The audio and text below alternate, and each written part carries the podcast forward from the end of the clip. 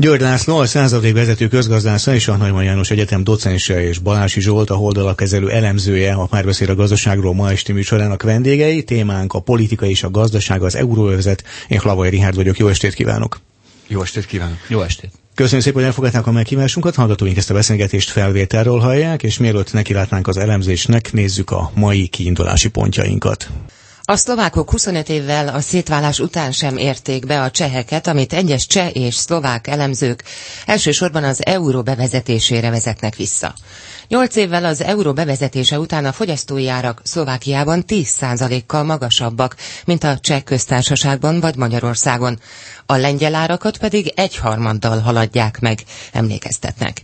Az utóbbi időben felélénkült a magyar euró bevezetéséről szóló szakmai vita. Számos politikai szereplő, neves közgazdászok is a mi hamarabbi csatlakozás mellett érvelnek. Szerintük az euró a közös Európához tartozás szimbóluma. Csatlakozás hiányában végérvényesen a perifériára szorulnánk és leszakadnánk a szorosabb gazdasági integrációt az euró körül megvalósító mag Európától, kimaradnánk fontos döntések meghozatalából.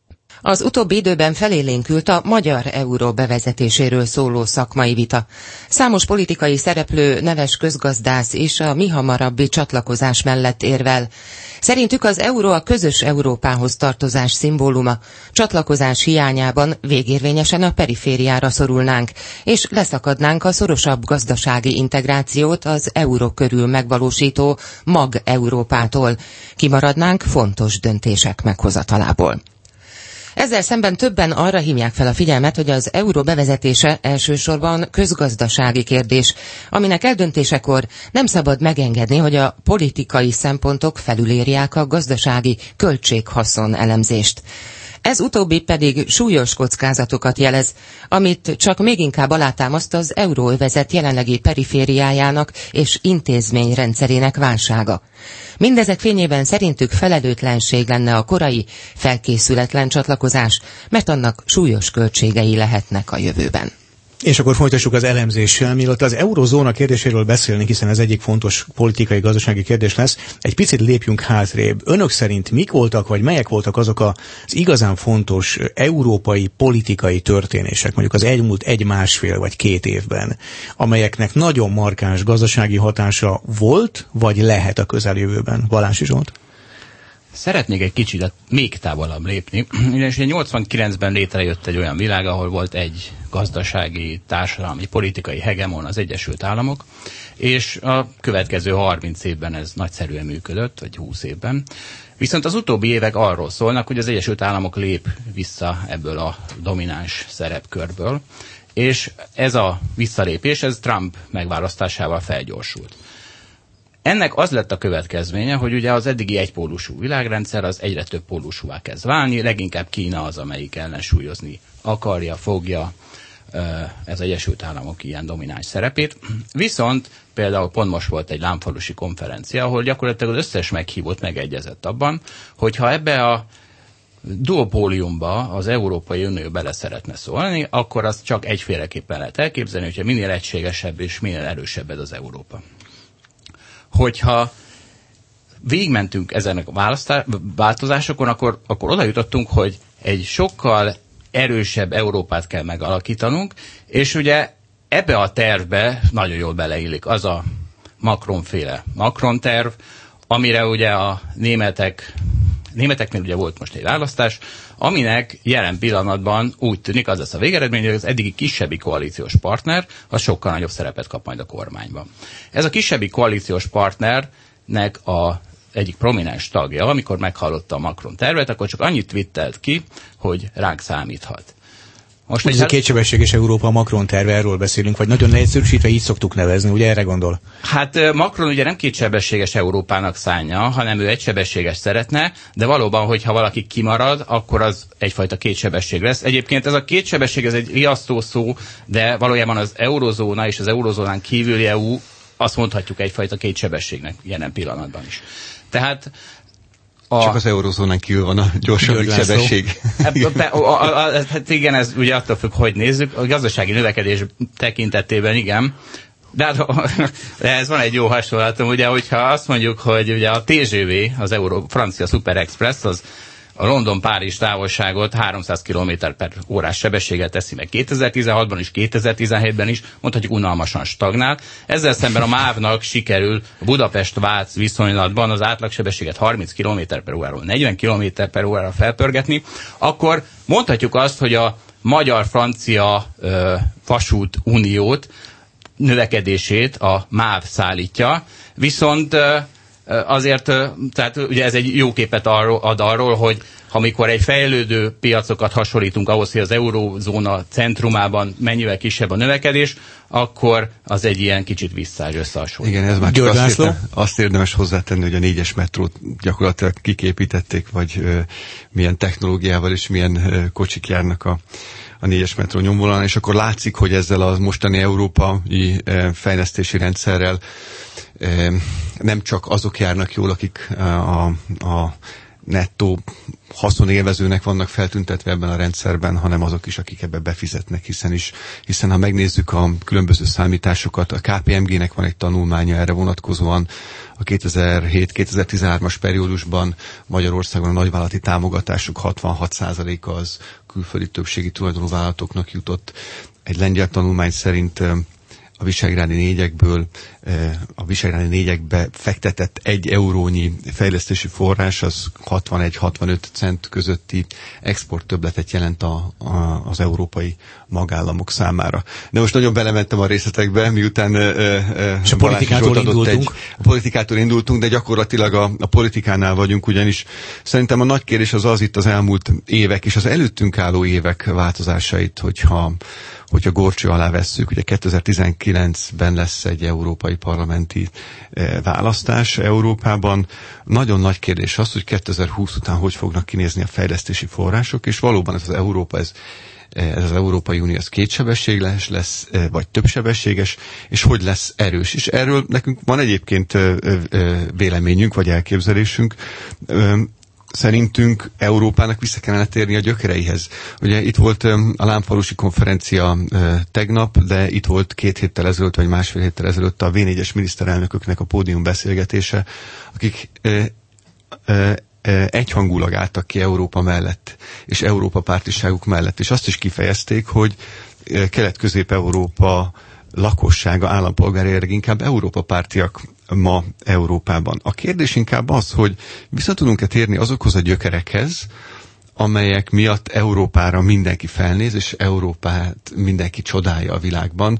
70 évvel ezelőtt létrejött egy olyan integráció, hogy útjára indult egy olyan integráció, amely békét teremtett, egy több nemzetiségű Európában, amely előtte igencsak nem volt békés, és olyan gazdasági prosperitást, ahol sehol máshol a világban nem láttunk. Viszont ez az európai együttműködés, az a közösség, ami akkor létrejött, egy mellére, ha úgy tetszik, akkor mellérendelt tagállamok Európája volt, egymásnak mellérendelt szereplők gazdasági és politikai együttműködéséről szólt, és kölcsönösen segítették egymást.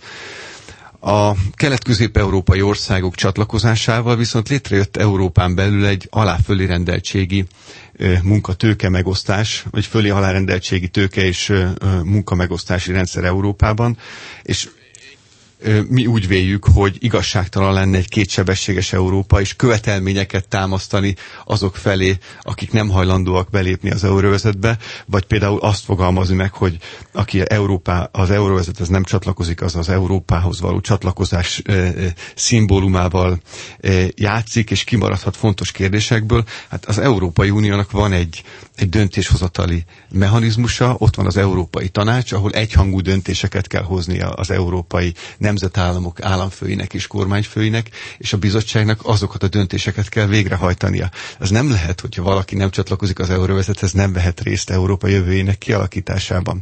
Hát erre ez egy nagyon-nagyon fontos kérdés. És hát ez legfeljebb akkor lehet, bocsássa meg, hogyha jól értem az ön szavait, hogyha hoznak egy ilyen döntést az Európai Tanácsban. Igen, de nem tudnak ilyen döntést hozni, mert uh, szerintem uh, kizárt az, hogy egy uh, eurót, bármely eurót nem használó ország államfője vagy kormányfője legfőbb közjogi méltósága arra szavazó, hogy ő nem akar részt venni az Európai Unió jövőinek alakításában. Tehát ha jól értem, akkor azt mondják, hogy igazából az a döntés, az a politikai döntés, hogy most azt keresünk ebben a műsorban, hogy mi az, aminek igazán hosszú távú hatása van, például a kelet-közép-európai gazdaságokra, vagy a magyar gazdaságra, akkor a legmarkánsabb egyik ilyen döntés az az Európai Unióhoz való csatlakozás?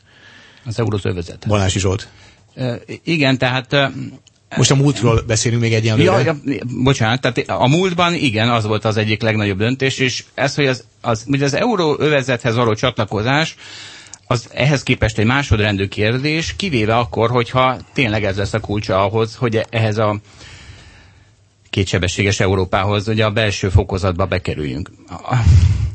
És uh, ugye ez kérdés, hogy hogy lehet feloldani ezt a, ezt a problémát, tehát uh, vagy úgy, uh, ez így van, hogy a, a centrumországok, és ugye ők egy ilyen óriási dilemmában vannak. A centrumországok nem ragaszkodhatnak ahhoz, hogy ráerőltessék a akaratukat a periféria országokra.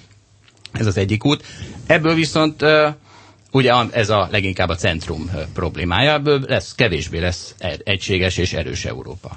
A másik verzió pedig ugye ez a periféria országok verziója, ők azt szeretnék, hogyha itt szuverén, erős szuverén tagországok maradnának, akik akik ezáltal aztán mondjuk egy Kínával vagy egy Oroszországgal külön-külön tárgyalnak, viszont ez megint akkor a nagy képbe ez sokkal kevésbé fog beleilleni. György László? Um, inkább az a, az a kérdés, hogy hogyan bővüljön az euróvezet. Mondok egy példát. Amikor az Európai Unióhoz csatlakozott ez a tíz új tag, tagállam 2000 négyben, akkor a, a tárgyalások során gyakorlatilag a, az újonnan csatlakozókat leszalámizták. Azt mondták, hogy ezt most nem írod alá, többiek már aláírták, te hazamész, úgyhogy nem írtad alá, akkor megnézheted magad, hát szégyenpadra kerülsz. És írd alá azt, hogy mivel eh, nálad alacsonyabb az árszínvonal, olcsóbbak a termékek, olcsóbbak a szolgáltatások, ezért a nyugat-európai gazdák támogatásának csak 25%-át kapod meg, mert ez szerepelt a, a megállapodásban, amit úgy kellett kiküzdeni, hogy 55%-ra hazai költségvetési forrásból a csatlakozó tagállamok és, és így Magyarország is, is kiegészítsen. Most ez a kérdés eh, az euróvezet bővítése kapcsán, és tényleg egy kicsit kizumolunk, akkor azt látjuk, hogyha erős Európát képzelünk el a világban, egy erős pólust szeretnénk, akkor egy egységes, eh, egymásnak mellé rendelt eh, tagállamokból álló Európát tudunk elképzelni, amelynek minden tagállama eurót használ hiszen nem véletlen jött létre ez az euróvezet, ez egy politikai döntés volt egyébként a franciák és a németek részéről, óriási történelmi horderejű politikai döntés volt, és létrejött egy világpénz szereple, szerepre aspiráló euró, amely messze elmaradt természetesen világpénz funkciójában az, az amerikai dollártól, és a yuan is jön fölfelé, de ahhoz, hogy mi ezzel a félmilliárdos piaccal és egyébként viszonylag nagy vásárlóerővel egységesnek lássunk, látszódjunk kifelé a világ felé, ez szükség van egy, egy egész Európára érvényes Európai Unióra, és egy egész Európára érvényes euróvezetre. Csak az a nem mindegy, hogy, hogy ez a, az euró övezetesedés, ez hogyan valósul meg. És megint csak visszatérve a gyökerekhez, 1977-ben az Európai Bizottság megkért egy tanácsadó testületet, amelyet Sir Donald McDougall vezetett, arra, hogy vizsgálják meg a sikeres integrációkat a világban. És arra jutottak, hogy, hogy akár tagállamokon, akár nemzetállamokon belül, akár szövetségi nemzetállamokat, ha vizsgálnak, akkor a, a fejlett régióktól a fejlődők felé a fejlődők GDP-nek 3 kötőjel 10 százalékát csoportosították át annak érdekében, hogy föl tudják zárkóztatni a lemaradt országokat. Egy egységes valutavezetben pedig akár még a, a teljes megtermelt GDP 20-25 százalékát is központi adóbevétel formájában elvonták, és abból osztottak, vagy osztanak újra ahhoz, hogy egy ilyen valutaövezet működőképes legyen. Mert most az a baj, hogy létrejött egy olyan euróövezet, amelyben az euró a németeknek gyenge a szó jó értelmében, ezért mondja azt Trump, hogy az amerikaiak rosszak, azért mondja azt Trump, hogy, hogy a németek rosszak, persze a németek nem rosszak, csak a saját érdeküket képviselők az euróvezetben, a periféri országoknak pedig túlságosan erős az euró, a gazdaságukat sújtja,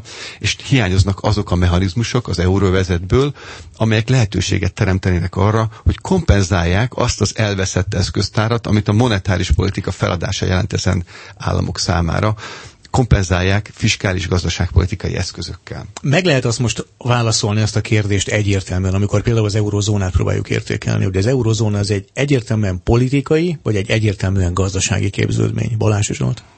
Az eurozóna az egyértelműen politikai intézménynek indult. És ugye pont ez az európai integráció gyorsítása volt az egyik célja. Ebből aztán lettek is problémák. Ugye beléptek olyan országok, amely, akiknek nem kellett volna, beléptek olyan országok, amelyekkel már alapvetően olyan gondok voltak, vagy olyan gondok lettek a válság során, amit egy, ön, egy saját deviza nélkül nem nagyon tudtak kezelni. Például? Görögország? Például Görögország, Spanyolország, Olaszország. Ezek, ezek mind olyan országok, régió. az eurozóna periféria, akiknek egy jóval gyengébb euróra lenne szükségük, és, és miközben a, a németeknek egy jóval erősebb euróra. Az ő felvételük politikai döntés volt? A Egyértelműen? A, a periféria felvétele? Önmagában az euró megalakítása volt a politikai döntés, és aztán az, az ugye már gazdasági kérdés is, hogy kik csatlakoznak hozzá, de a, a politikai motiváció megvan. Viszont amikor ugye ezt kitalálták, az éppen a válság miatt, ezt belátták a mostára, belátta az EU, hogy, hogy bizony hozzá kell finomítani az európai intézményrendszereket. Tehát az, hogy elveszítették ezek az országok az önálló deviza előnyeit, az azzal jár, hogy például a monetáris politika, hogy az LKB-nak ECB-nak, EKB-nak kell a segítségére sietniük ezek, ezek országok esetén. Az Európai Központi Bankról van szó, az Európai Központi Bankról, bocsánat. és ugye a válság közben a Fed azonnal belépett és segített az, az amerikai jegybank. Gazdaság, az amerikai jegybank azonnal belépett és segített az ECB, az, LK, az EKB az jóval később, jóval lassabban hozta meg ezt a döntést, de miután meghozta ezt a döntést, most már látjuk, hogy most már ugye jóval kisebb a hát, tehát most már nincs az, hogy a spanyol hozamok 10% fölött járnának, az olasz hozamok 10% fölött járnának, ami volt. A görögök kivételek, mert ők nagyon nem oda tartó, nagyon nem odavalóak. Szóval az EKB megoldotta részben ezt a problémát azáltal, hogy, hogy ők is elkezdtek kötvényeket vásárolni az egész intézményrendszert kezdik átalakítani, hogy, hogy ezeket a problémákat kezeljék. Tehát az, hogy lesz egy, egy, egy egységes bankrendszer, egy, egy egységes betétbiztosítás és egy egységes bankfelügyelet, ezek mind olyan dolgok, amik egyrészt az egyre szorosabb integrációt segítik, másrészt pedig ezeket az országokat kisegítik abból a bajból, amiből amiatt vannak, hogy Németország egy nagyon versenyképes gazdaság, Spanyolország kevésbé. De egyébként, amikor erről beszélgetünk, akkor sose felejtsük, hogy Magyarországon belül ugyanez a helyzet. Tehát Budapest egy erős versenyképes gazdaság, miközben Máté Szalka nem az. Tehát, és mégis együtt tudunk élni egy darab forinttal, és nincsenek különböző kamatlábak. Tehát az ország határoknak általában egy ilyen különleges jelentőséget tulajdonítunk, de a gazdaságban nincs ilyen fontos jelentősége. Amikor Magyarország együtt tud élni egy közös devizával, ilyen óriási versenyképességi különbségekkel, akkor egy Európa is együtt tudhat élni. György László? Igen, de nem is lázítja senki a budapestieket hogy a bezzeg a Máté szalkaiak ingyen élők, és hogy miért csoportosítunk át nekik. Mert az Európai Unióban igen? Mert az Európai Unióban igen, tehát a német társadalmat azt, azt gyakorlatilag olyan irányban befolyásolják, hogy mi közük van nekik a görög nyugdíjakhoz, meg a görög nyugdíjasokhoz. Hát igenis sok közük van, mert a mostani euróövezetnek, vagy a mostani, igen, a mostani euróvezetnek a legfőbb haszonélvezője az Németország és a magországok. És úgy lett kialakítva, úgy lett kialakítva a mechanizmus rendszer, hogy ez nekik kedvez. Tehát egy, egy, egy gyenge gyenge euró, jó a német export versenyképességnek, a, a periféria országok, mint Görögország, Spanyolország, Olaszország természetesen elkövették a maguk gazdaságpolitikai hibáit, nem lett volna szabad bele a horogra ráakaszkodniuk, de mi volt a horog?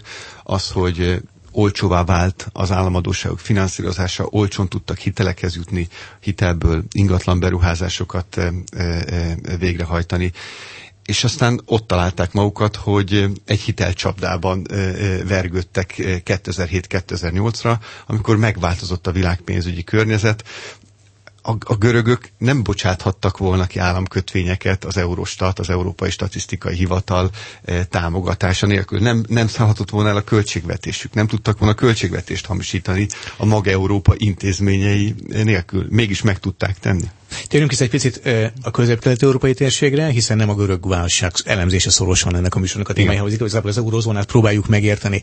Ugye azt mondták mind a ketten, hogy egy, egy politikai intézményként indult az eurozóna az integráció erősítése irányába. Az a kérdés, hogy vajon ma mégis egy gazdasági intézmény, egy nagyon erős gazdasági intézmény, ami nyilvánhat az eurozónán kívüli országokra is képes lehet kezelni azokat a problémákat, amiket a politikai intézmény eredeté miatt bele van kódolva? Önök hogy látják? Tehát képes-e megoldani a saját problémáit, Balási Zsolt?